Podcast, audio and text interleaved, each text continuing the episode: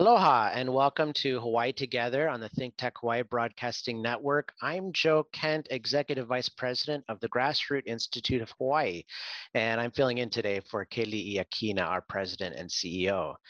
At the Grassroot Institute of Hawaii, we know there are many sides to current issues that we're facing today, and uh, we would just like to invite one side of this very important conversation about COVID 19 restrictions and the balance between safety and liberty.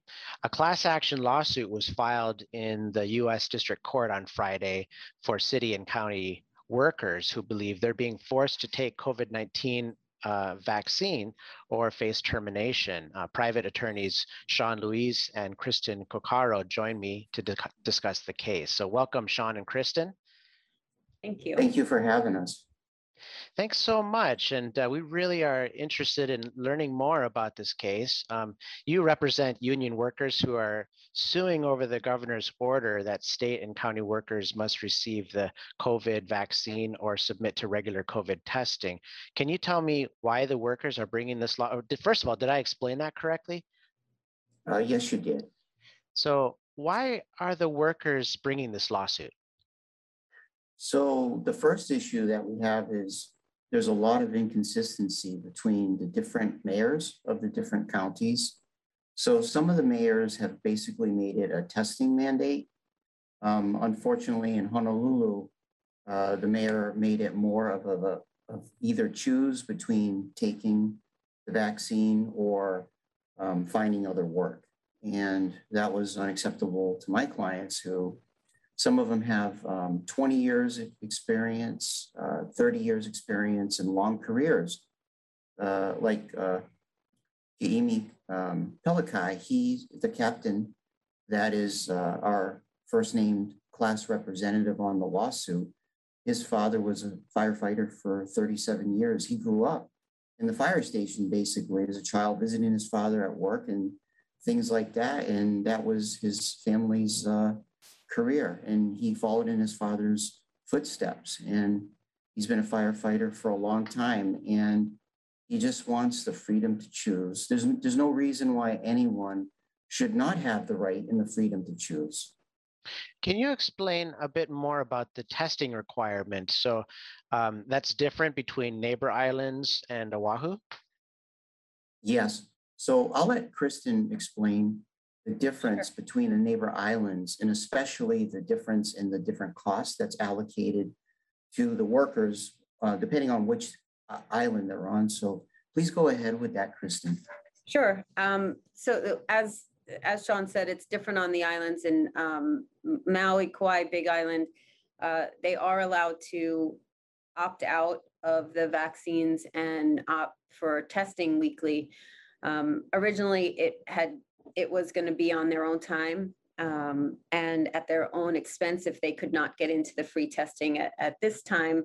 Uh, it has been decided for most of the first responders that it would be allowed to test during work hours. They would be given a couple hours to go do that testing and it would be compensated.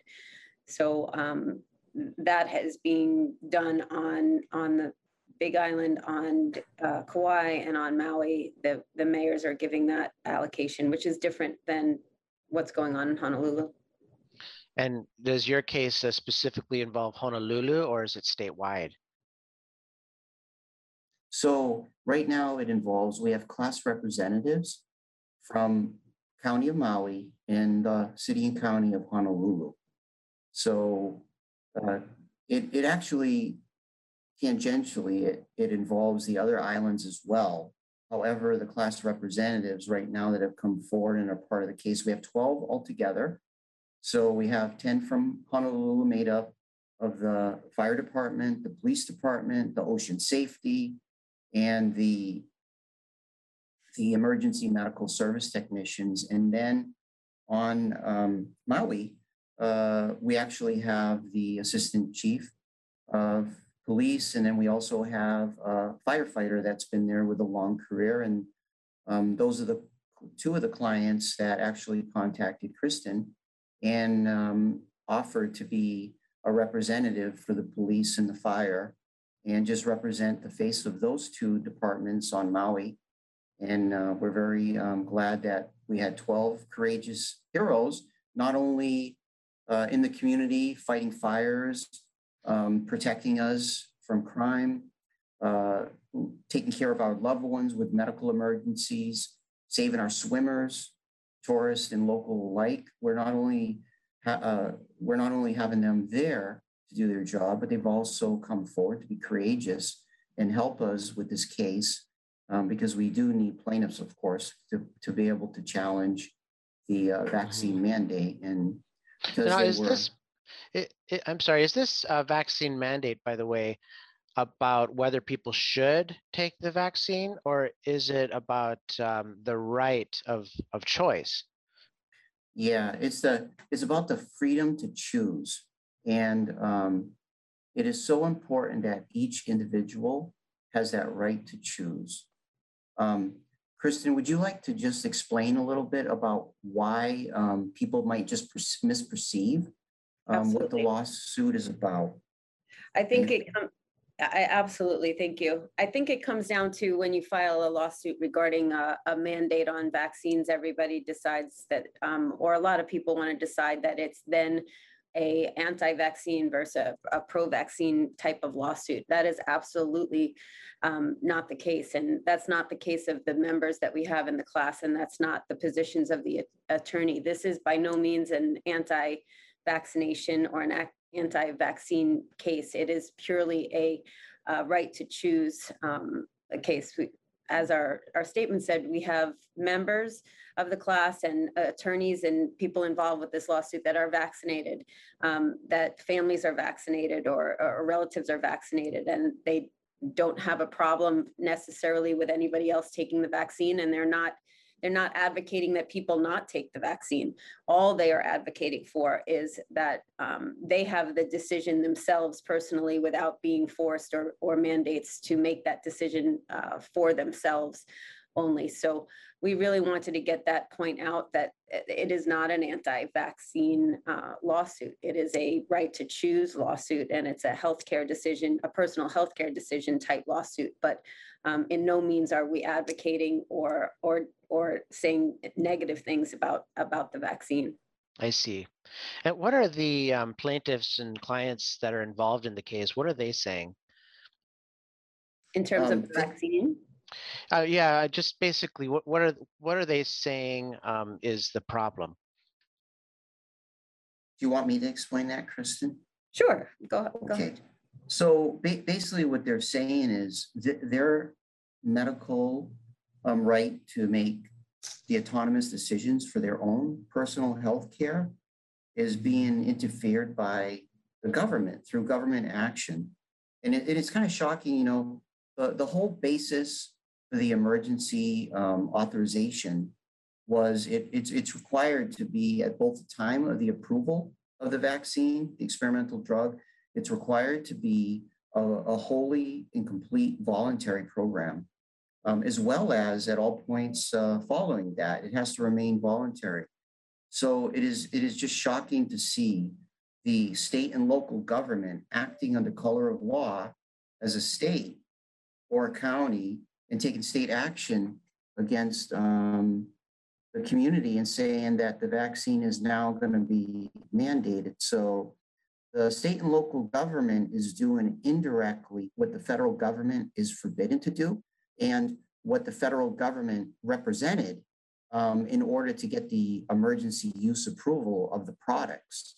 Not only the vaccine, but the testing as well. For the PCR test, they had to get emergency authorization approval for that, which is set to expire um, December 31st because it can't really differentiate the difference between influenza, the common cold, and the uh, COVID-19. So because of that, that, that test is going to come to an end and there's going to be other tests that are going to have to be put forth in order to differentiate between those three categories of disease.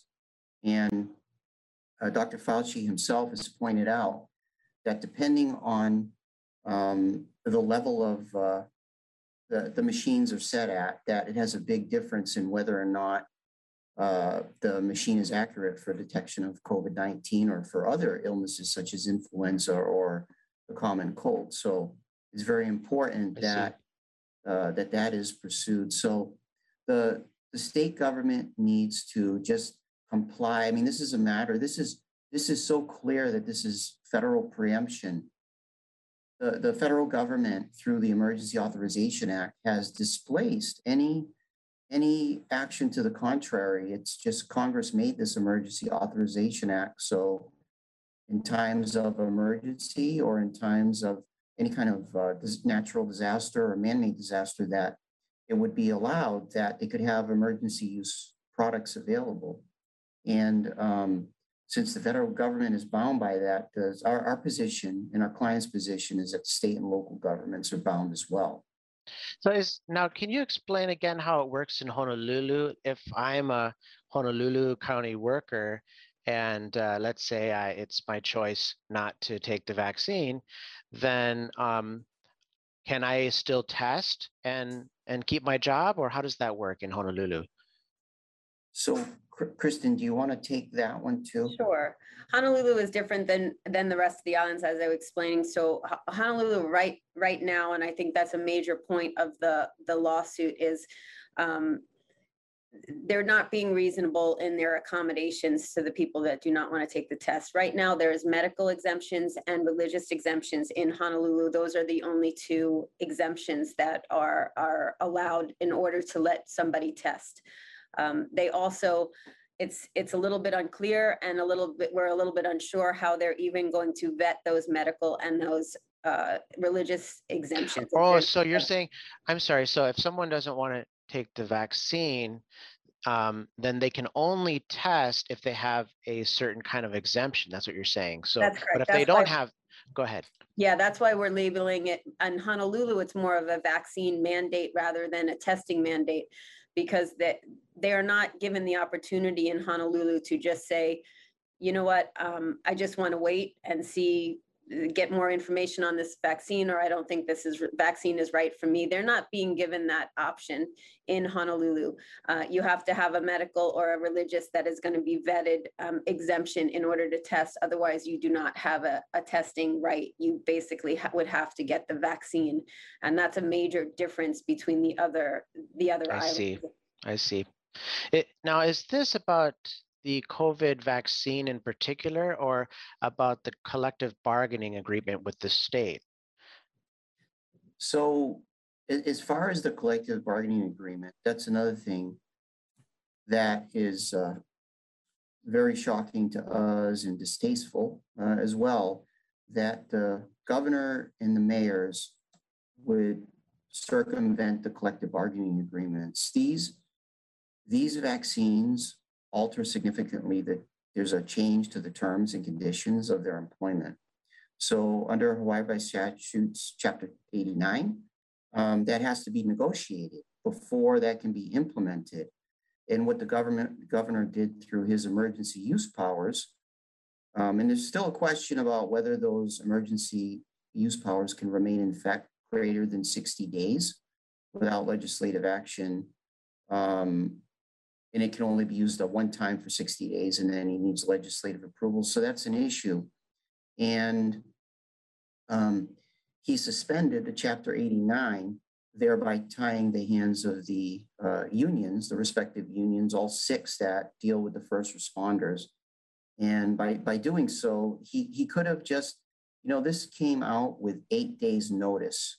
We, we started all of our offices, um, Kristen, my office, and Michael Green's office started getting flooded nonstop with calls starting on August 5th when the announcement um, came out. And the calls have been nonstop and are still flooding our office. We, we grew from a class of 1,200 um, class members, first responders at the ti- time we filed to now, we have 2,000, including other city um, employees. And also now we have um, nurses that are contacting our offices as well as other state and county uh, workers.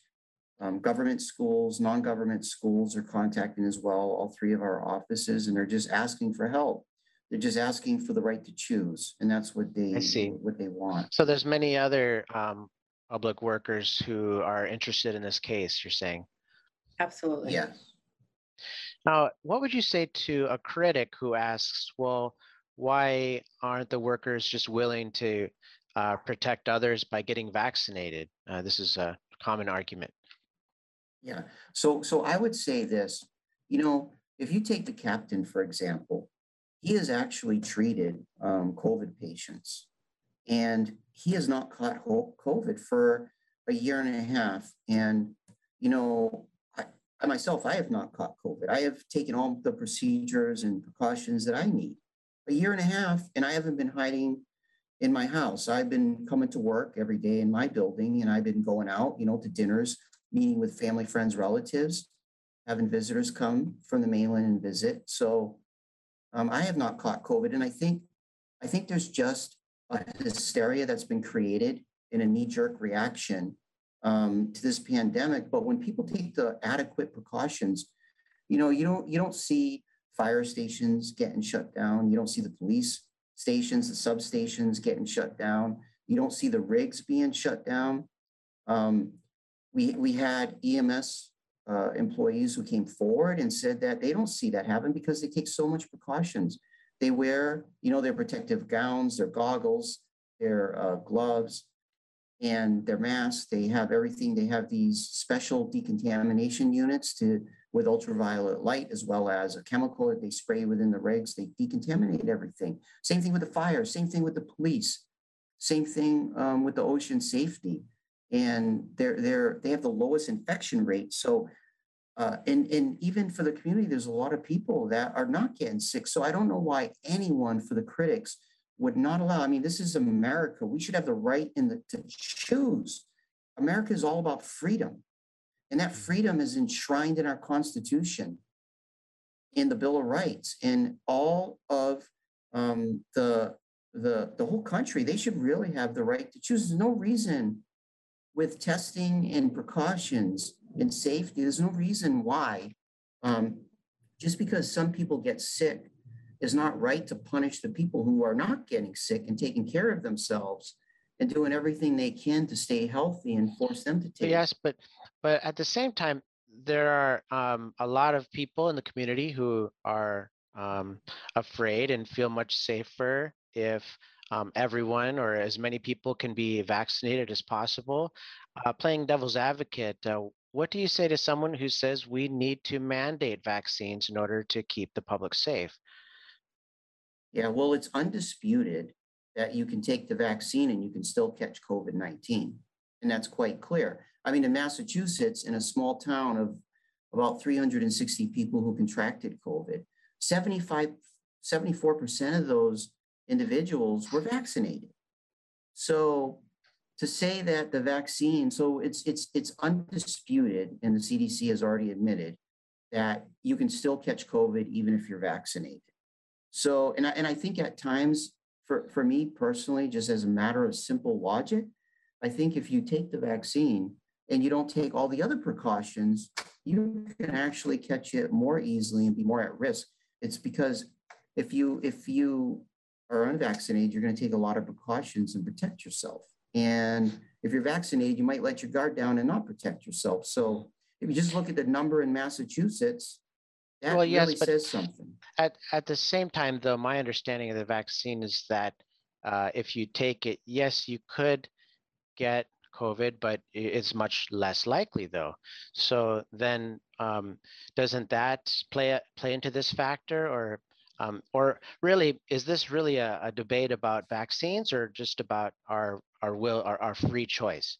So if if I could just address that, because what that point that you just made, um, that's also so that's individual. The point that you made is that the vaccine. I, I agree with that point that the vaccines have have shown that if you do catch COVID when you've been vaccinated, the uh, ramifications or the symptoms are less, and that's personal then you know that's a risk that you're that everybody should be is either willing to take to get if you get if you get take don't have the vaccination and your symptoms are are worse that's that's personal. If you take it to lessen the possible symptoms that's that's also personal. So there's a difference between the the critics coming out and saying why aren't they willing to protect others? when if that's the true argument that's not an argument about protecting others that's an argument about protecting or protecting yourself. And uh, and a lot of times you see people saying well, the people that aren't vaccinated are, are willing to take that risk to have the symptoms exacerbated if they if they do get it. The police, the first responders, it's been shown they have a low um, rate of catching COVID, and therefore they're not they're not spreading COVID. So I, I, think we would get that message out if that's a concern for you, especially high risk um, populations that COVID could affect you very negatively. Um, if you have certain diseases, that's something we would absolutely advocate that if it's right for you and, and you get the advice of a doctor that you get that ca- that vaccine. But in terms of trying to protect the public from people that really aren't aren't catching it and um, are are less worried about the symptoms affecting them, it, it doesn't it doesn't hold it it doesn't hold straight, I and see. it still goes to the the option to choose for yourself. I see. And and now throughout this pandemic, uh, we've heard that the Supreme Court has upheld mandatory vaccines uh, via Jacobson versus Massachusetts. Um, now, is it your goal to overturn that decision, or do you think, mm-hmm. or is this uh, uh, uh, about something different? Yeah. So so Jacobson is a 1905 case, and it doesn't even really um, establish the different levels of review. So uh, as far as our clients, it's it's a it's a fundamental right for the religious liberty aspect to decide whether or not you want to take the vaccine and participate in that program, which is voluntary. And it just occupies, I mean, it occupies the whole federal, I mean, the federal government didn't in the statute, the emergency use, when Congress established that statute, it didn't involve the uh, county and the um, state governments around the country. It did not do so. It completely occupied that area of law through the statute and the plain language. And there's a thing about, you know, in canons of construction, if the plain language is clear and it's not vague and ambiguous, it's it's very clear. It applies the, the federal government, that's their job to regulate that entire area. And that's the basic thing of federal preemption. So the case that is closest to this is not Jacobson. It's actually the um, cases, there's two federal cases that involve, um, it would be Rumsfeld 1 and Rumsfeld 2. It involved the anthrax uh, vaccination program. And there was a point where the military was actually ordered um, not that long ago, uh, a little over a decade ago. Um, and they were ordered they were ordered to take the anthrax vaccine, and some who actually did not want to participate in the program and objected, they were actually dishonorably discharged. And later, they were actually, uh, that was reversed, and they were honorably discharged because it was established through those, through those two court cases that the vaccine program under emergency use cannot be mandated. It has to be voluntary at all times. So Jacobson is in opposite and not close to the facts of our case. It is actually Rumsfeld 1 and 2 that is on point for us because that also involved an experimental drug in approval under the Emergency Use Author- Authorization Act. So because of that, um, and, and also because it involves a fundamental right, it requires strict scrutiny to show that there's no lesser restrictive means in order to accomplish the purposes of what the government wants to do. But because our clients are not the ones getting sick and they have the lowest infection rates, the government cannot say there's no least restrictive way to um, maintain safety for the community because it's it's been already accomplished for the last year and a half. Our, there was no vaccine. Our clients were going to work every day. They were essential workers these 2,000 heroes were going to work and they were not getting sick and they were protecting the community. So, you know, this is during the home. So what, what would you, what, what should the government do then to um, restore liberty, but also restore safety? So it's, it's very simple. just allow um, the individual to choose. It's, I mean, we don't, we don't regulate how much food people will consume if they're gonna have diabetes or something like that, and we don't regulate for the heart patients. I mean, this could start, it's, it's like the government is just regulating personal autonomous healthcare decisions. So for, for the vaccine, this has always been a, a, a just a choice that people would make, whether it was a flu, you know, a vaccine, influenza vaccine.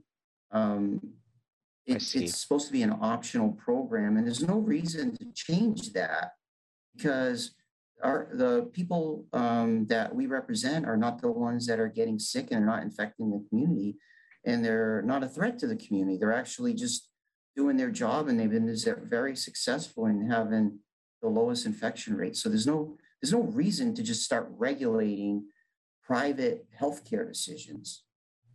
I see. Where does that lead? Does it lead to the government regulating other healthcare decisions for other types of illness?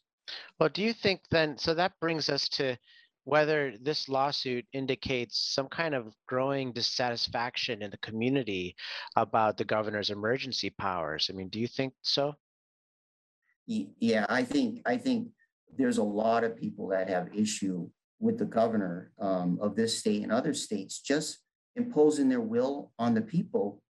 You know, even the mayor of Honolulu, he, he, you know, he represented when he was running to be mayor, he said he thought that the uh, COVID restrictions were too harsh and that it was really hurting our economy and that he was going to come in and advocate for change and really help move us forward. And it's like we're actually going backwards and it's getting a lot worse. So, you know, it's like those representations. It's it's terrible. That's what he ran on and that's what he was elected to do to bring change to Honolulu, a positive change to make our economy grow again. Um, after all that everyone suffered for that year and a half. And it's like now we're just going, it's like it was one step forward, we started to open up, and now it's two steps back. I see. Well, I wish we had more time to to talk about this, but we'll be following your case with interest. Thanks so much, uh, Sean and Kristen, for joining me and explaining this issue. Thank you. Thank you for having us. Thank you. Thank and you very thanks much. so much, having us. everyone, for watching. Um, this is Hawaii Together. Uh, we'll see you next week or in two weeks.